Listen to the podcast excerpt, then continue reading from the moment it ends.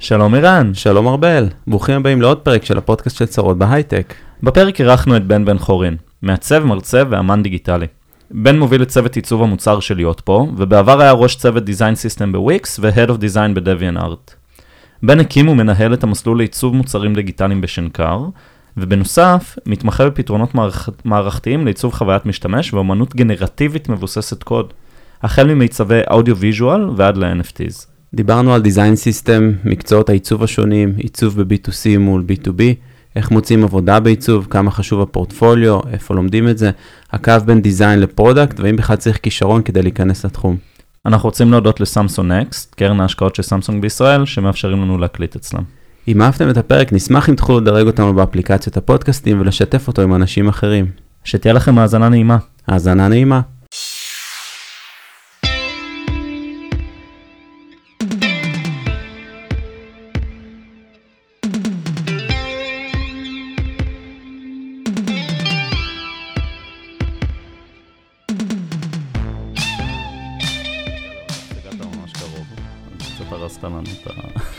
פתיחה אני יכול לספר על ה... ראיתי כמה ברווזים בדרך. ברווזים? כן, יש בפארק כאן ליד. לא, זה קטע, כאילו, הפארק של אה, קריית ספר הוא כאילו, ה... אתה יכול בכל רגע נתון למצוא שם founderים של חברה. כזה, סתם, תגריל שלושה אנשים, אז יהיה לך אה, CTO, מנכ"לית ו-marketing, Head of Marketing כזה. וזה כאילו, זה קצת מגעיל גם. זה גם כאילו, כל פעם שאני שם אני כזה שומע שיחות על אופציות, שיחות על uh, כזה agile. לא, לא הכרתי את הפרט טריוויה הזה. כן, זה ממש, זה ממש כזה הפארק של ההייטק, כאילו, של ההייטקיסטים בעיר. בסדר, זה כולם בגינדי כזה, נכון? והולכים, uh, זה. Uh, טוב, אז בן, uh, תכלס עשית מלא בחיים. כן, ב- ונגעת בהרבה עולמות של design ו- ועוד דברים אחרים, ואנחנו מראש מצטערים אם נפגין איזשהו ידע שם, אנחנו בעצם באים ללמוד. ו- ואמרנו בוא נדבר ונפתח את כל העולם הזה של העיצוב, דיזיין, UX ועוד המון מילים אחרות שלהרבה אנשים הן אומרות את אותו דבר אולי. וקצת ננסה לפרק את זה תוך כדי הסיפור האישי שלך והיום אתה ביות פה ואיך זה מתנהל שם. אז אולי נתחיל לספר קצת על עצמך ומה אתה עושה היום ואיך הגעת למה שאתה עושה היום. בכיף, אז אני בן, אני במקצוע הזה או בתעשייה הזאת כבר בערך שני עשורים. התחלתי כמעצב, מעצב גרפי או תקשורת חזותית קוראים לזה. הלכתי ללמוד כי אהבתי ויז'ואל ולצייר ו... גרפיקה, ומהר מאוד נמשכתי לעולמות היותר, מה שהיום נקרא UX, אז לא היה לזה באמת שם כזה עדיין. עולמים, עולמות של טכנולוגיה ועיצוב ומוצרים, בתחילת הדרך זה היה יותר אתרים, האינטרנט המסחרי, כשהוא התחיל כזה, שנת 2000, הוא התחיל יותר להיכנס לכל בית, ומאוד כן. נמשכתי לזה. ולאורך הקריירה אז עברתי גם באמת דברים קצת יותר פשוטים כמו אתרים ומיני אפליקציות לממש סטארט-אפים, מוצרים גדולים, לעבוד בחברות מוצר גדולות, עד שהיום הגעתי להיות פה. אז, אז בוא, כן, בוא, בוא נתחיל מיחסית מההתחלה, 2016, הגעת לוויקס, היית שם Head of Design System, אולי נסביר מה זה Design System למי שלא לא מכיר. Um, כן, אז דבר ראשון, 2016 זה לא ההתחלה, זה ההתחלה בוויקס. Mm, כן. Um, וכן, אז uh, אחד מהתפקידים שעשיתי בוויקס היה uh, להוביל את הדיזיין סיסטם, בנקודה שעוד היא הייתה ממש uh, בעצם בהתחלה. וויקס הייתה בנקודה שהבינו שיש כבר כמה עשרות מוצרים, וצריכים להתחיל לעבוד יותר יעיל, גם כלפי המשתמשים, שתחוו חוויה יותר הוליסטית ושלמה, mm-hmm. וגם פנימית, לעבוד פשוט יותר מהר, אה, לעצב אה, עם קומפוננטות, גם הפיתוח הרבה יותר מהיר ככה. ודיזיין סיסטם זה להקים איזה גוף אה, של הנחיות, גם למעצבים, גם למפתחים, גם בפועל זה קומפוננטות קוד וקומפוננטות Sketch או Figma, שמגדירות את כל מערך של המוצרים, איך הם בנויים כל מיני patternים של שימושיות, של UI וכולי. וואי, אני בדיוק בעולם הזה עכשיו, אה, אנחנו גם הגענו בלייטריקס למצב שיש לנו מלא מוצרים, אה, ואמרנו, טוב, זה כל פעם מעצבים דברים דומים באופן עצמאי ומפתחים אותם באופן עצמאי, ואמרנו, טוב, צריך design system. יש צוות design system, וזה פרויקט מטורף, כאילו זה פרויקט שהוא, אני מרגיש לפחות מצד של ה-product שנורא קשה להוביל אותו, כי אין לו impact מיידי, נכון? אתה לא רואה את זה במטריקות מיד. אה, לפחות ככה אני רואה את זה, אלא זה impact שהוא על החברה, פתאום ה-velocity עולה, אנשים עובדים יותר מהר, יותר דומה, אבל כאילו בבוטום ליין קשה לראות את זה, נכון? אה, נכון, קשה למדוד את זה במטריקות מיידיות, אבל אני חושב שלאורך זמן דווקא אפשר למדוד את זה. אוקיי. אמ, וזה באמת, זה משהו קצת יותר תשתיתי, כמו כל תשתית, אה, היא pays off אחרי איזושהי תקופה. אמ, אני חושב שזה גם מאוד טבעי לעשות את זה לא בתחילת הדרך. אה, יש חברות לפעמים קטנות שמתחילות די ישר לעשות כן. design system, אני חושב שלרוב זה, זה לא אידיאלי, זה, זה לא באמת מצליח. כי יש את המוד הזה היותר התחלתי, סטארט-אפ, שרצים ומחפשים את השפה או את הכיוון. אה, ברגע ש... זה גם טבעי שמוצאים ואז דברים מתחילים להיות בבלגן. כן. אה, ואז מגיע הרגע הזה שכדאי לעשות סדר. בוויקס זה היה סביב 2016, נגיד ביות פה זה, זה היום, mm-hmm. גם מצב דומה שהם אה, התחילו עם מוצר אחד גדול לפני כמה שנים, עכשיו כבר יש שישה, שבעה, ואנחנו גם שם במהלך כזה כרגע. כן, אז נגיד design system זה מין מקצוע כזה של... אה, שהרבה אנשים לא מכירים שהוא קיים, נכון? כאילו, להרבה אנשים, וגם לי זה היה ככה עד לפני, טוב, זה כבר הרבה שנים, אבל uh, עד שהגעתי באמת לעבוד עם uh, דיזיינרים, UXרים, דיזיין סיסטם, דיזיין ארכיטקט, יש פתאום המון מקצועות שונים, marketing designers, content designers, נכון? ו, ואולי אולי תעשה קצת סדר בעולם הזה. כאילו, מה, מה זה UX בכלל? בוא, בוא, בוא נדבר על זה. כאילו... אז um, אני אנסה, כמובן שזה תלוי את מי שואלים, יש גם כן. לזה הרבה הגדרות.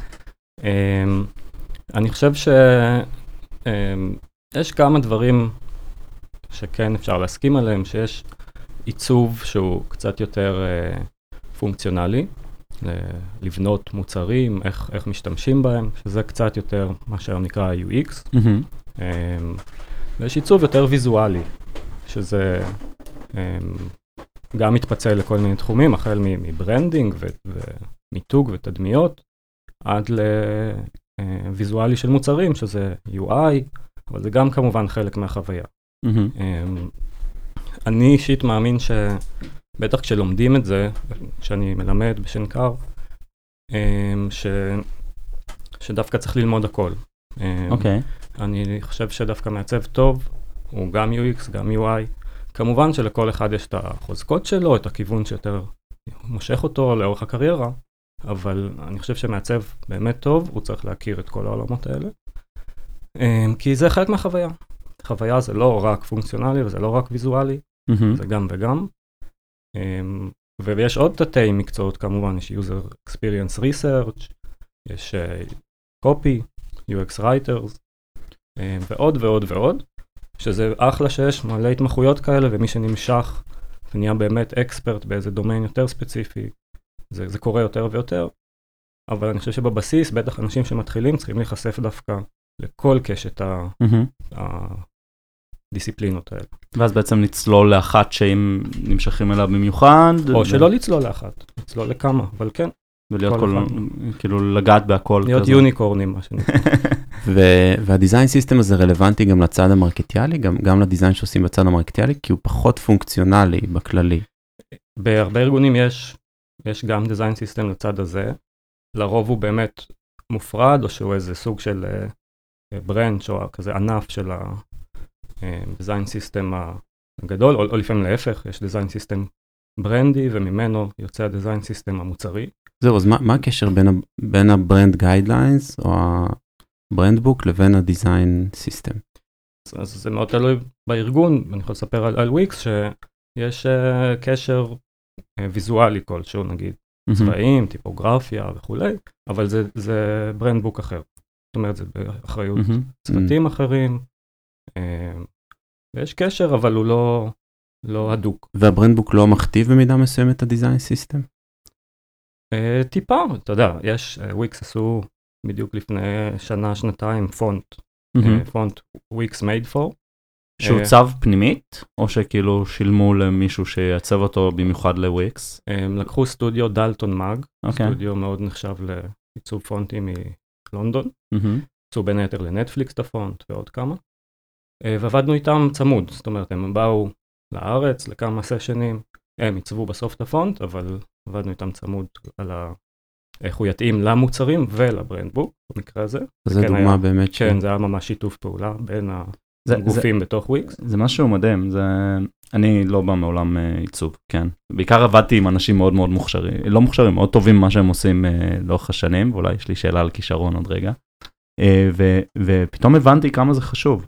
הדברים האלה שאני כבן אדם שלא מהעולם הזה, פתאום אה, איך אני חווה חוויה, איך אני חווה branding בגלל, או בזכות, לא יודע, הפונטים, המבנה של העמוד, זה משהו שהוא אה, לא טריוויאלי, כן? ולהרבה אנשים קל, גם לי, כן, לפני עד עשר שנים נניח, גם לי היה יחסית קל לזלזל בזה ולהגיד, אה, טוב, זה לא חשוב, העיקר שהפונקציונליות עובדת, נכון?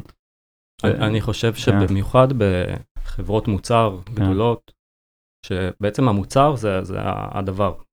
קח לדוגמה אפילו לא מהארץ, נטפליקס, ספוטיפיי, אה, Airbnb וכולי.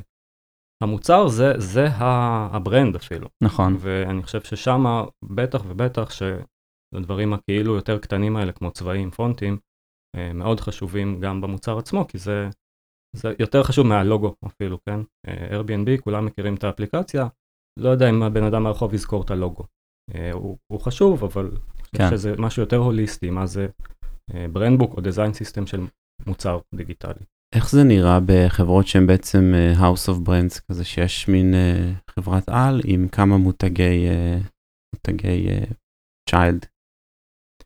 אמ, ממה שאני מכיר, אז אפילו וויקס זה דוגמה, יש אמ, כל מיני מוצרי childs כאלה, וויקס אנסרס, Wix Code וכולי.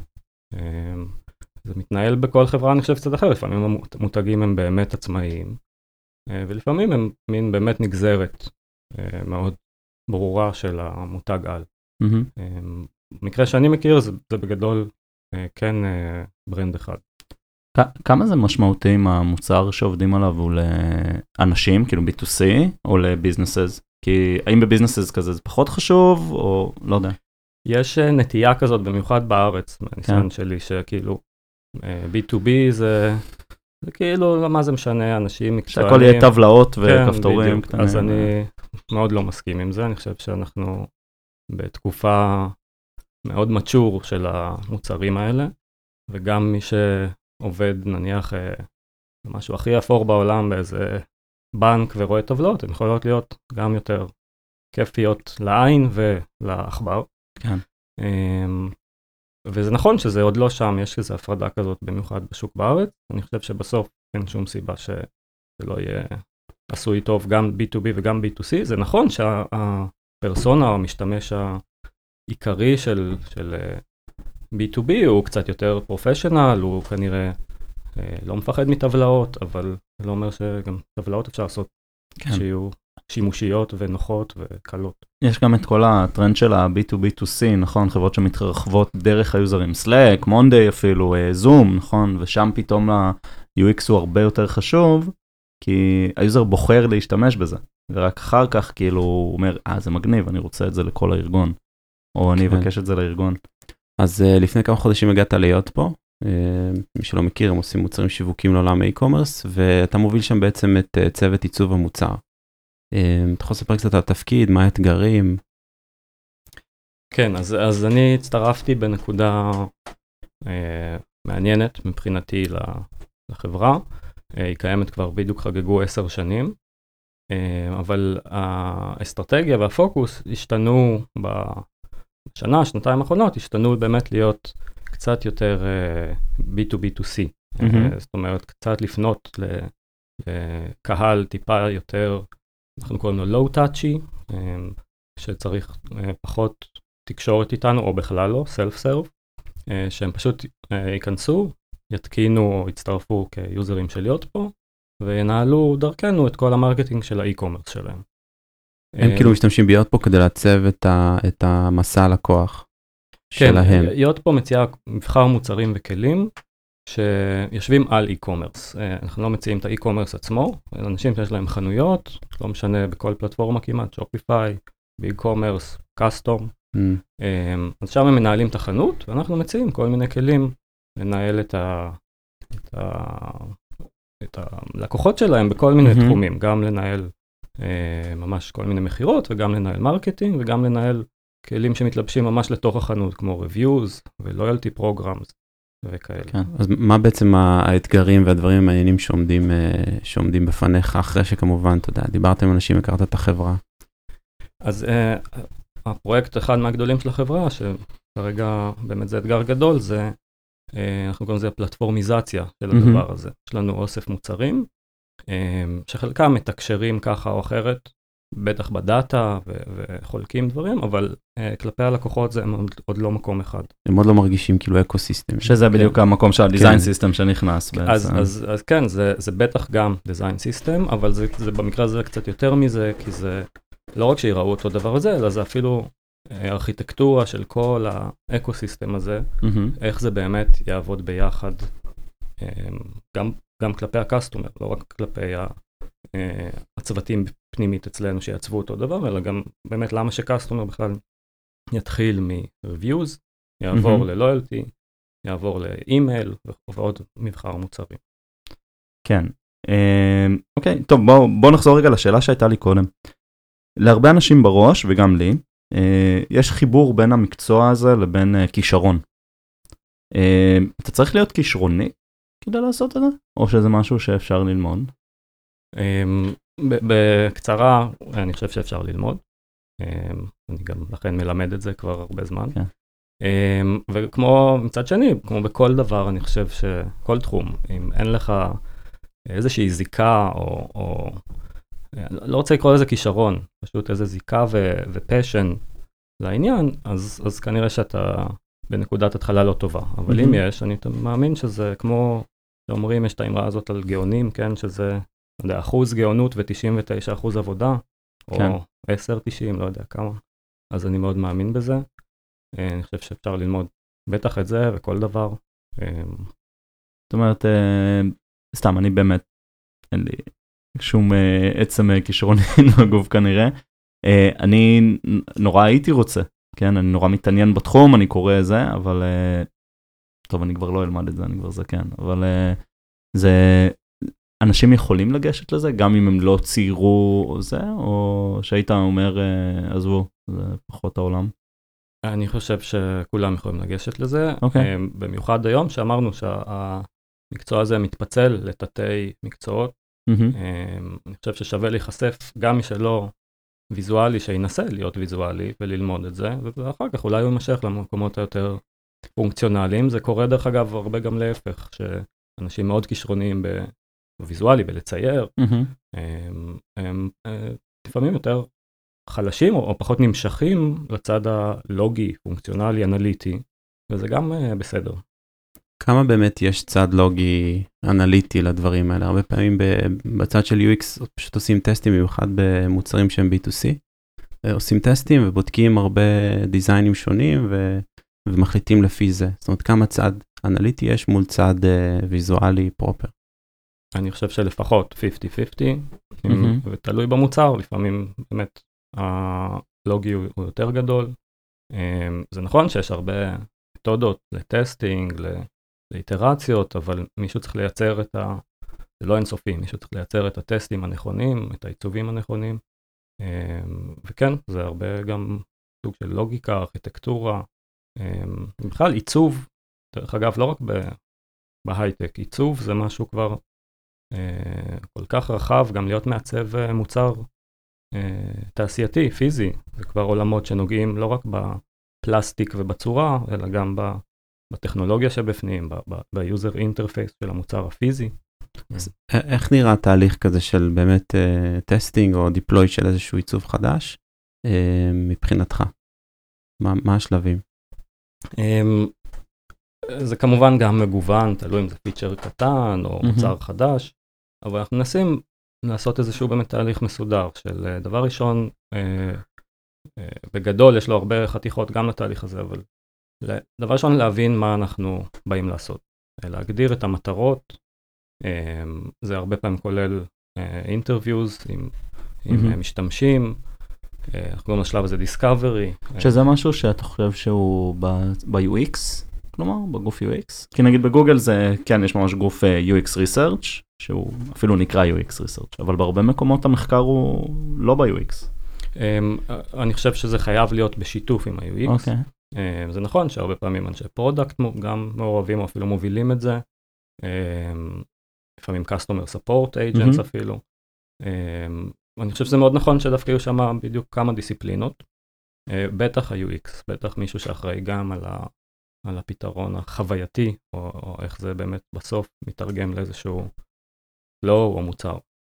אמ, אחרי השלב הזה, אמ, בדרך כלל עוברים לשלב ההגדרות המוצריות, הבסיסיות, שזה גם בשיתוף עם אנשי מוצר. אמ, זה נגמר לרוב בסוג של low fidelity wireframes, שמתעסקות יותר בתוכן, אה, ועוד פחות בגישה של המשתמש לזה, אלא מגדירים מה, מה זה מכיל. השלב הבא זה עיצוב פונקציונלי, מהמם. שזה יותר wireframe low fide- אה, high fidelity, שמתמקדים קצת יותר בפונקציונלי מאשר ב... זה כבר מוקים ופרוטוטייפס כאלה, כן. שממש רואים את מה שרוצים לעשות בסוף. כן. כן. אה, זה גם תלוי במוצר, באנשים, לפעמים זה טיפה גם באחריות האנשי מהמם. מוצר, לפעמים כבר לגמרי באחריות אנשי ה-UX. מהמם. אמ, יש, יש איזו הפרדה שאני מאוד מאמין בה בין אנשי מוצר ו-UX, שאנשי מוצר זה המה, קצת יותר אחראים על המה, ואנשי ה-UX על האיך. אמ, זה כמובן אפור וזה תלוי, ברור, כן, זה, איפה ומה. כל חברה זה אחרת. אבל הם, כן, הם אחראים על האיך כבר. ו... אז יש לי שאלה על זה, וזה אולי משהו, אני חווה את זה כמנהל מוצר הרבה פעמים, ואני בטוח, כאילו אני יודע שגם אה, הרבה פעמים UX ודיזיינרים מרגישים את אותו דבר. אה, זה שני מקצועות שנורא קל, כולם מרגישים שיש להם ביקורת לתת. כי בסוף את, אה, אתה בא, או מעצבת באה ומציגה מוק, לכולם יש פידבק, כן? אה, כי כולנו רואים משהו וכולנו אומרים, אני לא זה. אני, ו- וזה נורא מעניין אותי לחשוב איך אתה חושב על זה. על העניין הזה, שאתה יושב בחדר וכאילו, אתה יודע, כזה ה-engineering manager אה, נותנת אה, פידבקים על, ה- על העיצוב, כאילו, נכון, זה קרה לכולם.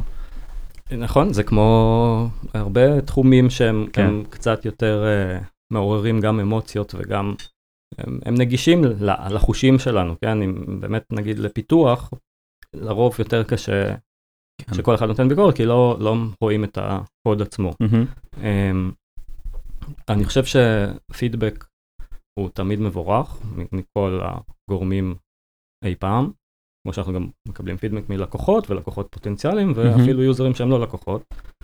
Uh, אני חושב שמאוד נכון לעשות פרוסס ברור מה עושים עם הפידבק הזה. Uh, כן, כי לא כל הפידבק uh, ומי מחליט, נולד שווה. נכון, וגם מי מחליט בסוף. אני חושב שפידבק על עיצוב מחליט בסוף המעצב או מנהל העיצוב. לא, אני, אני בגדול מסכים, כן, זה פשוט לא טריוויאלי, זה לא ברור. לגמרי. בהרבה חברות שהייתי, זה היה מין, אה, אני, אני תמיד אומר, אה, אני יודע מה אני אוהב בעיצוב, אני לא יודע מה נכון. נכון, זה לא המקצוע שלי, ויש לי היום הראש צוות אה, עיצוב אצלי, לור, היא כאילו מעולה, והיא מבינה פי אלף יותר טוב ממני בדברים האלה, והיא מחליטה. עכשיו, אני יכול לשאול, אני יכול לתת פידבק, אני יכול להגיד למה נראה לי שמשהו זה. בסוף זה לא ההחלטה שלי. נכון, לגמרי, כן. זה, זה לגמרי לא טריוויאלי, אני מסכים. מהמם. אבל אני באמת חושב שזה איזה בגרות של התחום שצריכה יותר ויותר לקרות. והיא קורית במקומות מסוימים. בוא נדבר שנייה על עוד אה, אולי אה, נקודת אה, מתח בין Product design ל marketing. אפשר לטעון שהחוויית מוצר מתחילה עוד בפרסומת. רואים, user רואה פרסומת וידאו לצורך העניין בפייסבוק, מקליק, מגיע לאיזשהו landing page ומתחיל להשתמש במוצר. איך אתה רואה את זה וכמה השפעה אתה חושב ש- שצריכה להיות ל- למי שמוביל את ה product design ב marketing, להפך, או איך, איך השיתוף פעולה הזה קורה? אני חושב שזה תחום שהוא בהחלט חשוב, במיוחד כי הרבה פעמים זה הכרטיס ביקור כלפי בטח משתמשים חדשים. אמ, אני לא רואה שום בעיה שזה ינוהל כל אחד אחראי על מה שהוא אחראי, אה, תקשורת ותיאום ציפיות וכולי. אבל uh, בשביל זה יש לנו גוף marketing שהוא אחראי על זה באמת. מה קורה אבל כשיש התנגשויות? לצורך העניין פרסומת uh, נמדדת, uh, אתה יודע, ב, ב, בכל מיני פרמטרים, ורואים ש, שמבחינה אופטימלית עדיף שיהיה משהו ש, שהוא לא מתיישב איתך טוב, עם, עם הצד של המוצר, שהוא קצת, uh, לא יודע, פרובוקטיבי, או שהוא קצת uh, לא יושב ב brand guidelines. Um, א', זה לא כל כך קרה לי. אה, אז, אז קשה לי להגיד מה, מה קורה בקונפליקט כזה. אני יכול לדמיין ש... צריכים ליישב אותו um, על ידי תקשורת. Uh, אני, באמת, זה מאוד נדיר נראה לי, כי אוקיי, הפרסומת פרובוקטיבית נגיד, כן. שאמרת, אז מה? אוקיי, אז זה, יש לה KPI, יש לה קמפיינים, הוא מצליח, זה אחלה, זה לא משפיע על המוצר. אולי זה משפיע על התפיסה של כל החברה בעולם, אבל זה באמת זה אחריות של marketing בדרך כלל. טוב, זה גם גישה. טוב, בואו בוא נעשה קצת pivot לעניין של גיוס ולמצוא משרות uh, ב design, כי גם הרבה אנשים שאלו על זה וגם כי, אתה יודע, כולם מגייסים עכשיו או מחפשים עבודה או uh, גם וגם. Uh, לנו, כאילו אני מגייס הרבה מעצבים או מעצבות, כן, לא אני, אבל הצוות שאני מנהל. ו, וזה תמיד uh, נראה לי קצת קסם. כאילו, איך אתה יודע בכלל שמי שמולך אה, טוב במה, במה שאתה מחפש, טוב ב-UX, טוב בדיזיין, איך בודקים את זה? אני מסכים שזה תחום אה, שאין פה, זה לא מתמטיקה, אה, יש כל מיני תחומים אה, קצת יותר אה, אפורים או, או soft skills, כל מיני דברים שקשה למדוד. Mm-hmm. אה, אני חושב שצריך לנסות לעשות תהליך מקיף שבודק בדיוק גם יכולות המקצועיות, גם יכולות uh, תקשורתיות, חברתיות, גם uh, רצונות של החברה לעומת המועמד, מה, מה, אם יש תיאום ציפיות, מה עושים, מה רוצים לעשות. Um, ובסוף, אני אישית פשוט uh, עשיתי את זה המון. כן. ראיינתי במהלך הקריירה, נראה לי כבר אולי עשרת אלפים איש, כי זה גם כולל ראיונות שאני עושה בשנקר כל שנה mm-hmm. למאות מועמדים. אני מרגיש שאני טוב בזה. אה, לתת טיפים מה, אני חושב שצריך פשוט אה, לנסות להגדיר מה מחפשים. להיות רשימה מאוד ארוכה ולנסות להעלות את זה ברעיונות בסוג של או שאלות או תרגילים או גם וגם. מה, מה היית מייעץ למעצב צעיר שמחפש עכשיו, אה, נגיד פורטפוליו, נכון? זה משהו כזה, צריך פורטפוליו. מה אתה מחפש בפורטפוליו? פרויקטים טובים. איך אתה מגדיר פרויקט טוב? אמ, שהוא אה, גם אה, אה, מעניין ונכון, זה, זה תלוי גם, יש מעצבים צעירים יותר ופחות, אז אמ, מעצבים מנוסים, אז לרוב יש פרויקטים מהקריירה, אמ, אז, אז זה קצת יותר קל mm-hmm. להם גם לארגן את זה. אני, אם אנחנו רגע מדברים על מעצבים קצת יותר צעירים, שבאמת צריכים לבחור פרויקטים מהלימודים, מה, mm-hmm. הרבה פרויקטים uh, דמי שעושים, כאילו, כן. כל מיני התנסויות, או פרויקטים אמיתיים קטנים. אם יש למישהו, כן. אז, אז אני מאוד ממליץ לעשות, uh, כן, פרויקטים שגם המהות שלהם, לא רק הביצוע, היא, היא, היא מעניינת למעצב גם, דבר ראשון. מרגישים את זה, אני חושב, ברוב המקרים. זה לא סתם איזה בריף כללי מהאינטרנט, אלא משהו לחבר, משהו שבאמת מעניין אותי אם אני לא יודע, מוזיקאי, אז איזשהו בריף שקשור למוזיקה, סתם כדוגמה. אז דבר ראשון זה מה זה, מה זה הדבר הזה, כי זה גם מראה הרבה על... על, על הבן על, אדם, על, על הפשן לה... למקצוע, כן. למה בכלל לעשות את זה. אחר כך כמובן ביצוע, ביצוע מקצועי שלה, גם הפונקציונלי וגם הוויזואלי. אז אתה זוכר פרויקט ממש טוב, שכאילו ראית פורטפוליו ואמרת זה בן אדם, זה זה? יש לך משהו ש... יש uh, הרבה. אני, אני למשל, אה, שוב, להבדיל אה, אלפי הבדלות, יש, אני מראיין בערך אותו דבר גם שנים, וראיינתי אלפי אנשים, ואני תמיד שואל שאלות מטריקות, ואני ממש זוכר אנשים שפירקו דברים בצורה מאוד מאוד חזקה, וכזה זה נחקק לי. זה, יש איזה משהו כזה שאתה אומר, זה פרויקט שמעולה, והלוואי וכל האנשים היו מגישים לי פרויקטים כאלה? יש מדי פעם, אז, אז זה באמת מאוד מגוון, זה, זה, אני, אולי הנקודה שאני רוצה להדגיש, זה ממש לא חייב להיות אה, כאילו מעולם המוצר שאליו מתראיינים, זה לא חייב להיות איזה כלי ל... ל ל self service או ל e-commerce או ל-B2C. Mm-hmm. יכול להיות, אה, לא מזמן ראיתי פרויקט ש... שאני זוכר, זה כבר, כן. זה כבר סימן טוב, נכון. על, אמ, אלא אם כן אתה זוכר אותו כי הוא היה ממש גרוע. זה, גם, זה גם קורה לפעמים, על, אה, על אה, עולם שלם של טיפוגרפיה אסייתית, אוקיי. אה, עם דגש על קוריאה. אמ, יש שם עניין, שלמדתי את זה מה, מהפרויקט הזה, לא ידעתי את זה שלפני, לא יודע, בתחילת המאה ה-20, היה מצב שם שרוב האוכלוסייה היו אנ- אנאלפביתים, והם ממש המציאו את הכתב. אמ, כאילו, משום מקום מישהו בא ו- והמציא את האותיות.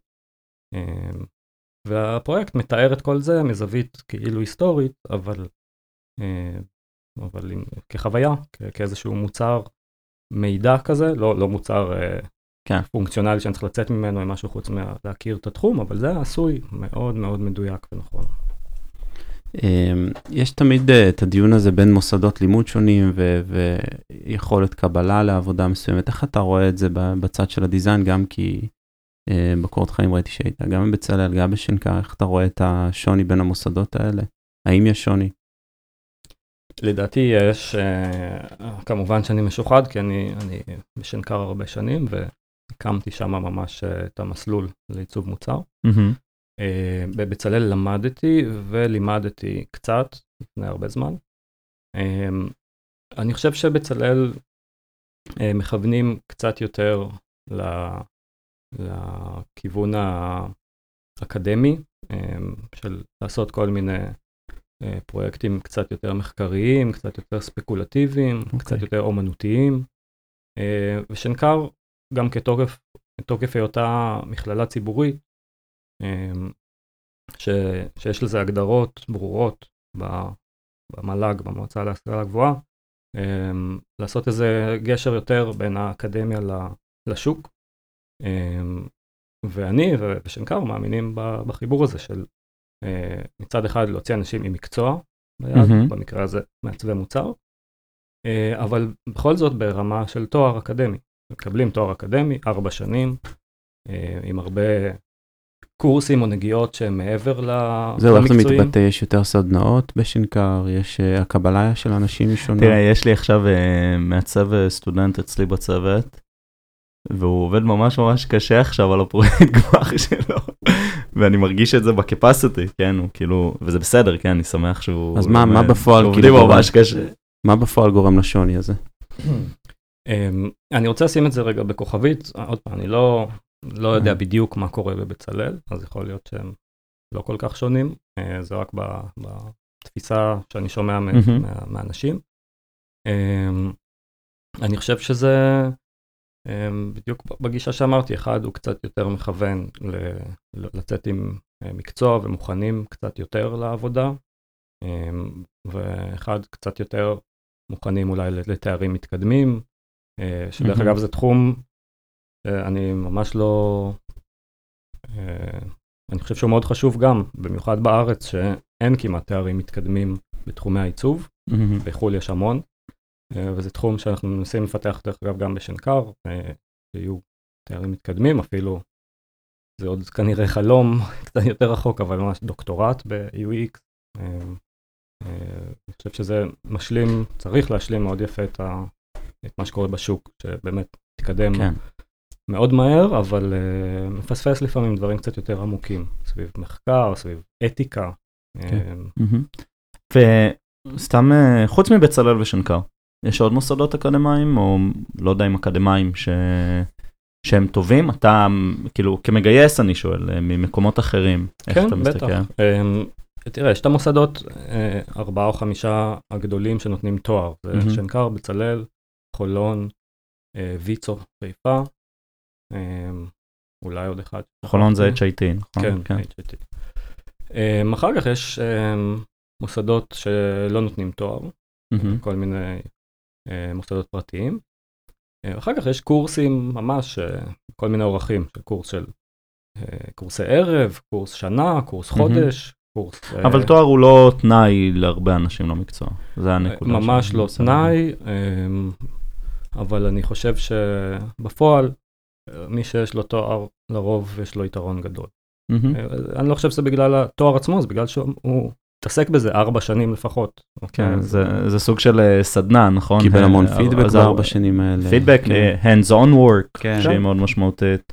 כן, חשוב להדגיש שהתארים האלה בכל המוסדות האלה הם hands on כמעט הכל, זה לא כן. הרצאות, זה גם הרצאות, אבל ממש כל קורס כמעט זה לצאת עם פרויקט או אפילו כמה, וזה mm-hmm. אומר שבן אדם שעושה אה, בערך אה, שמונה קורסים בסמסטר לאורך ארבע שנים, יוצא עם ניסיון של מאות פרויקטים. ועם פורטפוליו, כן. שזה גם נכון. עוזר. טוב, נעבור לשאלות מהקהל. אה, אז אה, לישי שואל, מה, מה היו האתגרים הגדולים שהתמודדת איתם בבניית הדיזיין סיסטם, ובכלל באחריות על צוות כזה בחברה גדולה? אמ, אז יש המון אתגרים. אמ, יש כמובן את הצד הפרקטי של, של לעצב את זה, לבנות את זה. אה, אני חושב שזה אתגר בפני עצמו, שצריכים איזה גם ניסיון בקצת אה, ראייה מערכתית, זה נקרא mm-hmm. System Thinking. אה, זה אתגר בפני עצמו, ואני חושב שהאתגרים הבאמת גדולים זה דווקא ב- ביישום של זה בארגון. יש על זה הרבה דיבור באינטרנט, שלא מספיק שיש את ה system או את ה brand וכולי, mm-hmm. אלא איך לגרום לאנשים להשתמש בזה, כן. בשמחה. להיות אוונגליסט. כן, בדיוק. אז זה היה רצף אתגרים כאלה, שבהתחלה זה היה יותר קשה, לאט לאט בנינו את הפרוססים הנכונים. אני חושב שאם במשפט, מה, מה, מה שהתחיל לעבוד זה שהסיסטם הזה צריך לשרת את האנשים שהם ירצו אותה. ושזה לא יבוא מגבוה שקחו חובה להשתמש, אלא להבין שזה באמת מקצר להם הרבה דברים שהם לפעמים לא רוצים להתעסק בהם, כמו למשל כל מיני responsive, accessibility, דברים שאין טעם להתעסק בהם שוב ושוב ושוב. נכון. וברגע שנגיד הסיסטם מספק משהו כזה out of the box, פתאום יש יותר זמן. צרכנים שרוצים כן. להשתמש. כן. כי יש להם יותר זמן לעשות דברים אחרים שהם כן, לא... ובסוף זה, זה ברור, נראה לי לכולם, אבל להגיע לשם זה אכן אתגר, שאנשים הבינו שבעצם זה מפנה להם זמן להתעסק בשאלות העיצוביות היותר מעניינות, של, כן. של איך לבנות פלואו או מוצר, ולא איך לבנות... אני בדיוק קומפוננט. באתגרים האלה. בדיוק, עוד בהגדרת תהליכים, ואיך אם פתאום עושים קומפוננטה חדשה, איך מחליטים אם היא נמצאת בדיזיין סיסטם או לא. יש לי מזל שיש לי צוות חזק מאוד שמתעסק בזה. אני... יש עוד כן. איזה גשר כן. שקשה קצת לחצות, לפעמים זה דווקא בין design לפיתוח, בכלל זה גם שני כן. עולמות שלפעמים קשה לגשר ביניהם, ואני חושב שדרך ה design system זה גם דרך טובה לעשות את זה. כן. אני חושב שלכן צוות design system, שזה דרך אגב לא בכל המקומות ככה, זה, זה הופך יותר ויותר, אני חושב שחייב להיות בו פיתוח ועיצוב ביחד. ממש לעבוד צמוד על ההגדרות האלה, כן. כי אם זה יושב רק בפיגמה או בסקאץ', אז זה לא, לא עשינו את כל הדרך. לא, אז זה, זה למשל, סתם אצלנו, אנחנו באמת עושים את זה ככה, הם, הם לא בדיוק אותו צוות, אבל יש לנו מפתחים שהם dedicated ל-design system ובונים כזה קוד אינפרה שאחר כך כולם יכולים להשתמש בו. אנחנו בשלבים מאוד התחלתיים שם. אבל it looks good, אני כאילו, אני אופטימי בנושא הזה. אז אני מאוד בעד זה, פשוט ככל שהארגון הוא קצת עם פחות ריסורסים ויותר קטן, אז זה קשה למצוא נכון. dedicated אנשים לדברים תשתיתיים, אבל אני לא, מסכים, כמו, זה מאוד כמו שאמרת, זה צריך להגיע בשלב בגרות מסוים של החברה. אם עכשיו יש שלושה מפתחים שרצים על ה market, product market fit, אולי זה לא הזמן נכון לעשות design system. עידו זייפמן שואל, איך אתה מודד הצלחה של עיצוב, במיוחד הצדדים הם פחות אה, אה, מדדים, אסתטיקה, העברת מסר? אז רק במשפט על הצדדים היותר מדידים, אז כמובן שבמוצרים גדולים ורציניים, אז, אז אפשר למדוד הרבה דברים, הרבה KPI, צריך להגדיר אותם מראש, אה, אבל יש המון משתמשים, אז גם קל יחסית מהר לקבל דאטה, אז זה כבודו במקום המונח. Mm-hmm. אבל לחלק השני יש דברים נכון שקצת יותר קשה למדוד. אסתטיקה, חוויה, אה, אם יש לי איזה A-B טסט, חוויה אחת מול חוויה שנייה, אפשר למדוד את זה, אבל דברים לפעמים באמת הם יותר אבסטרקטיים. סקרי עומק זה משהו שעושים, או רעיונות עם יוזרים? אה, עושים, אה, אני אישית אה, שם את זה בפריוריטי קצת יותר נמוך, על דברים כאלה. אני חושב מאוד חשוב לעשות סקרים על מה הם צריכים, pain points, אבל פחות נגיד על אסתטיקה. אמ, בסוף אני מאמין שהמומחים צריכים למדוד את זה, וזה קרי אני, מעצבים אחרים בחברה. כן. זה, זה חלק מהעיצוב, לעצ- לעצב משהו ולעמוד מאחוריו. מהמם. אה, טוב, עידו המשיך לשאול, אה, וקצת דיברנו על זה, אבל אולי נהיה ספציפיים. מעבר לתיק עבודות מוצלח, מה התכונות שאתה מחפש במישהו שאתה מגייס או מישהי שאתה מגייס? אני חושב שתכונה אחת שהיא לפעמים אה, קצת אה, חומקת למועמדים לפחות, וזה די ברור שהם מחפשים את זה, אבל אולי הנה שווה טיפ, אה, זה יכולת לתקשר את העיצובים. מהמם. אמ, זה לא יעזור שהעיצוב הוא הכי יפה או עובד בעולם, אה, המעצב, בטח בתוך החברה, יצטרך גם לשכנע אחרים או להסביר את העיצוב הזה. למה הוא לקח החלטות מסוימות, אמ, וכאילו לחבר בין התוצר לבין הפרקטיקה, ה-UX, UI. אמ, יש אנשים שזה בא להם קצת יותר טבעי, ויש כאלה שלא, אז מי שלא, אני חושב שזה קיים שם, הרי כל מעצב יש את הסיבות. כן, אה, אז אולי שווה לשים על זה דגש ולהתאמן על זה, על איך, איך לתקשר את העיצוב, להסביר אותו. זה כל כך חשוב, כן? אה, להסביר אותו גם לאנשים שהם לא מעצבים. כי הרבה פעמים אנחנו לא נבין. אני רואה את זה המון, אני אמרתי שאני וה- וה-Head of Design שלי תמיד אה, מדברים הרבה, ולפעמים אני לא מבין למה היא בחרה החלטה כזו או אחרת. זה כל כך חשוב היכולת להסביר את זה, אה, ואני עוד נוח ל- למפתחים, להנהלה. אה, שאלה נוספת של עידו, אה, האם אתה חושב שיש צורך בהפרדה בין תפקיד אפיון UX לבין עיצוב UI? לא. למה? אמ, עוד פעם, יש את ה... מלא אנשים בבית עכשיו נכון, כל אחד... מרימים את הלפידים. והדעה שלו. כן. אה, אני חושב שבפועל אין שום בעיה שבסוף, בטח בגוף גדול, יהיו את המומחים השונים, וכן, אה, אה, מישהו אחד בסוף יעשה את כל ה-final touches של הפונקציונלי, לעומת הוויזואלי, שני אנשים שונים או צוותים שונים. אני חושב שמעצב טוב, אה, צריך להבין שזה מקשה אחת. גם אם הוא בפועל לא עושה. לגמרי את כל הדיטיילים של הכל, הוא כן, אה, אין, אין חוויה שהיא לא פונקציונלית וויזואלית, אנחנו חווים את זה דרך העיניים, לפחות בחוויות היום, אולי בעתיד המעצבי UI יהיו מעצבי סאונד או, כן. או ישירות למוח, אבל uh, היום יש עדיין את ה-UX ו-UI, אני מאמין שהם מקשה אחת. ככל שהפרויקט יותר מורכב זה יכול לעבור ידיים ו- וכולי, אבל אני חושב שלא לא צריך להתחמק מזה שמעצב טוב, הוא צריך ל- כן. לתת את הדעת על שני הדברים. זה, זה מעניין שאמרת סאונד, שוב אני הולך דוגמאות מגוגל אבל נגיד יש את האסיסטנט ואז יש שם ממש מעצבי user experience לסאונד, לאודיו, כאילו איך אתה מדבר, מה החוויה שאתה מקבל בחזרה, זה כזה משהו שלא חושבים עליו לפעמים. כן, אי אפשר להפריד את הצליל של אה, HBO או נטפליקס שס- שמתחילה סדרה או תוכנית מחוויית מוצר. נכון, זה, זה ממש מעניין לחשוב על זה. יש uh, הרבה תחומים שממש מתפתחים יותר מהר בתאוצה כן. בשנים האחרונות, זה מה שנקרא NUI, uh, גם Natural User Interface, שזה מהמם. עולמות ה-VR וכולי, שאולי ה interface הוא הגוף שלנו. אמ, שה interface פשוט שם. כן, אבל זה לא מוריד מזה שצריך להיות סוג של מעצב ל interface נכון. הזה, גם אם הוא, שקוף. אמ, וזה. תחום אה, בעיניי אחד מהמעניינים בעתיד של המקצוע הזה. ממש. אה, שאלו גם קצת על ה... כשרשמנו את הפוסט בקבוצה, קצת על, על החלק של אומנות גנרטיבית מבוססת קוד ומיצבי אודיו ויזואל, גם קצת NFTs, אתה יכול קצת אולי לספר על הדברים וואו, האלה? אמרת מלא מילים. כן, לא.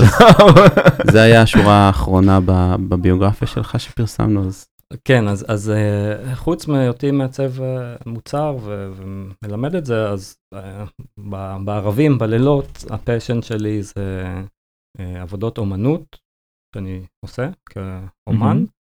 שמה שאולי מאפיין אותם, את ה... הם מכל מיני סוגים, אבל מה שממש מאפיין אותם זה שהן כולן מבוססות uh, קוד וטכנולוגיה. Uh, זה אומר שהתוצר הוא לא תמונה או, או פוסטר או אפילו לא וידאו, אלא זה, זה תוכנות, סוג של תוכנות קטנות, um, והם בעצם, זה, זה, זאת העבודה, היא יכולה לייצר אלף או מיליון וריאציות, תלוי בסוג העבודה. אני עושה את זה גם כבר שני עשורים, אה, ובשנה האחרונה, אה, לשמחתי, פתאום זה עלה לסוג של, אה, של קצת מיינסטרים, או בכיוון של המיינסטרים של דרך ה-NFTs. אמ, זה עולם שלם של, למי שלא מכיר, של יכולת למכור ולייצר עבודות אומנות דיגיטליות mm-hmm. על, ה, על הבלוקצ'יין. אמ, אז איך זה נראה? מזה. איך זה נראה בפועל? זה, זה מין script שאני מוריד ומשתמש בו כדי לייצר אומנות? או מה רואים כאילו בפועל? יש כל מיני. Uh, עבודות שלי, לאחרונה אני עושה uh, עבודות גנרטיביות, שזה אומר שזה תוכנה או סקריפט אחד, okay. שיודע לייצר אינסוף או כמעט אינסוף וריאציות, ויזואליות שונות. Um, מה האינפוט שהוא מקבל? אז, אז זהו, אז, אז, אז יש גם כל מיני שיטות. אמ, אני מפרסם את העבודות שלי כרגע בפלטפורמה שנקראת ArtBlocks. אמ, נשים אה, קישור בתיאור של הפרק.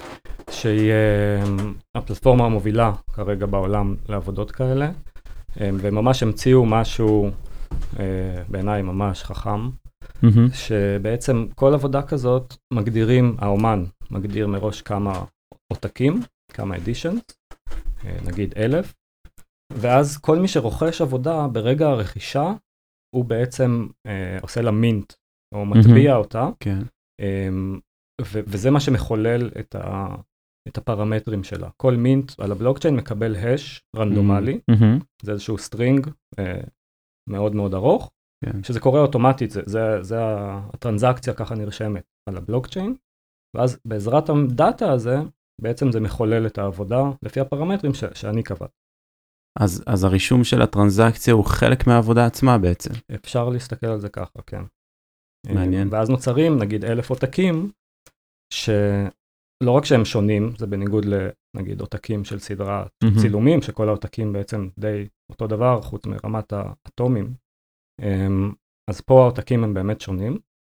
וזה יוצר שוק שלם סביב זה של נדירות ושל כן. השתתפות, הבן אדם מרגיש שהוא חלק מה, באמת מהיצירה. מהיצירה כן. יש פה זה... המון טריגרים פסיכולוגיים מאוד מאוד חזקים, ולכן הפלטפורמה הזאת מתפוצצת. זהו, זה לא רק לקחת איזושהי עבודת אמנות ולעשות לה minting, אלא בעצם, בעצם ה minting הזה זה, זה, זה לייצר משהו חדש, ייחודי לגמרי. נכון, כולל גם צדדים אה, עוד יותר מורכבים של כלכלה, זאת אומרת, כן, סוג של הגרלה, אתה אולי תרצה לייצר עוד ועוד, להתמכר לעניין, יש כל מיני אספקטים. כן, זה עולם uh, ענק, ואולי מתישהו uh, כן. נחליט uh, גם על זה. טוב, אני מניח שאתם מגייסים. אז ספר לנו קצת, מה אתה מחפש? אתה, היות פה, איפה? כן, אז כמו שאמרת קודם, השוק למזלנו, כן, השוק בישראל הוא פשוט uh, מדהים בשנים yeah. האחרונות, אה, ואנחנו מחפשים אה, הכל. ספציפית בעיצוב מוצר, מחפשים אה, אה, אנשים אה, כמה שיותר טובים לכל הרמות, זאת אומרת מג'וניורים עד סיניורים. אמ, עדיפות לבעלי ניסיון, כן, במוצר, בעיצוב אהמ. מוצר ולא עיצוב marketing. אמ, למרות שגם המחלקת marketing שלנו מחפש את זה פשוט.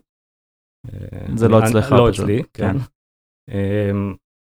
אז אה, מעצבי מוצר שמתעניינים במוצרים B2B2C, אה, מאוד מורכבים, עם, עכשיו אנחנו, כמו שסיפרתי, בכיוון של לעשות פלטפורמה, שזה שאלות מאוד מאוד מעניינות, עיצוביות, אמ, וגם design system, mm-hmm. שאנחנו עכשיו משדרגים ובעצם אה, בונים אותו.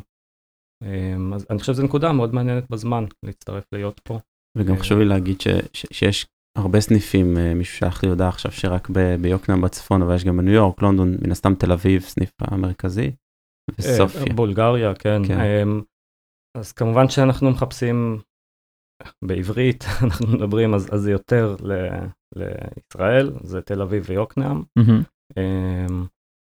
אה, כן, ומי שרוצה... ארבל יודע בולגרית, אז אפשר גם לשנות. באמת? מעצבות הצפון, אה, דברו עם אה, בן. מגניב, תודה רבה בן. יש. מה שרצית לדבר עליו שלא הספקנו? רק שבאמת אה, לכל המאזינים היותר אה, צעירים או, או כאלה שחדשים לתחום, אז אני רוצה להדגיש שאני חושב שזה תחום אה, מדהים, גם בעשייה שקורית בארץ, אני חושב שזה לא, לא מובן מאליו שבאמת ישראל זה מעצמה היום בעולם ההייטק.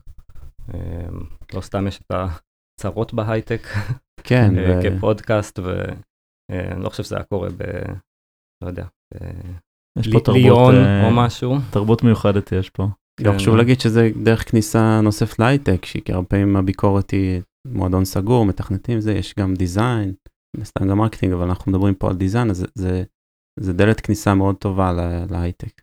כן, אני, אני ממש, אני מבין אולי את הביקורת הזאת, רואים את זה, לא יודע, אפילו בארץ נהדרת, על אומת כן. ההייטק, תל אביב וכולי, אני חושב שדווקא אנחנו בנקודה, בזמן שזה ממש לא מועדון סגור, השוק צמא לעוד ועוד אנשים שייכנסו. אה, זה נכון שזה צריך לעבוד בשביל זה, אם זה ללמוד, אם זה להתנסות, אם זה להשקיע, וזה לא, מהמם. זה לא ריאליטי. כן. צריכים אה, גם לה- להשקיע, אבל אה, כל מי שאני חושב קצת משקיע, אה, מוזמן, ואולי לשאלתך הקודמת, זה לא, לא כישרון מולד. צריך לעבוד קשה. טוב, תודה רבה. תודה בן.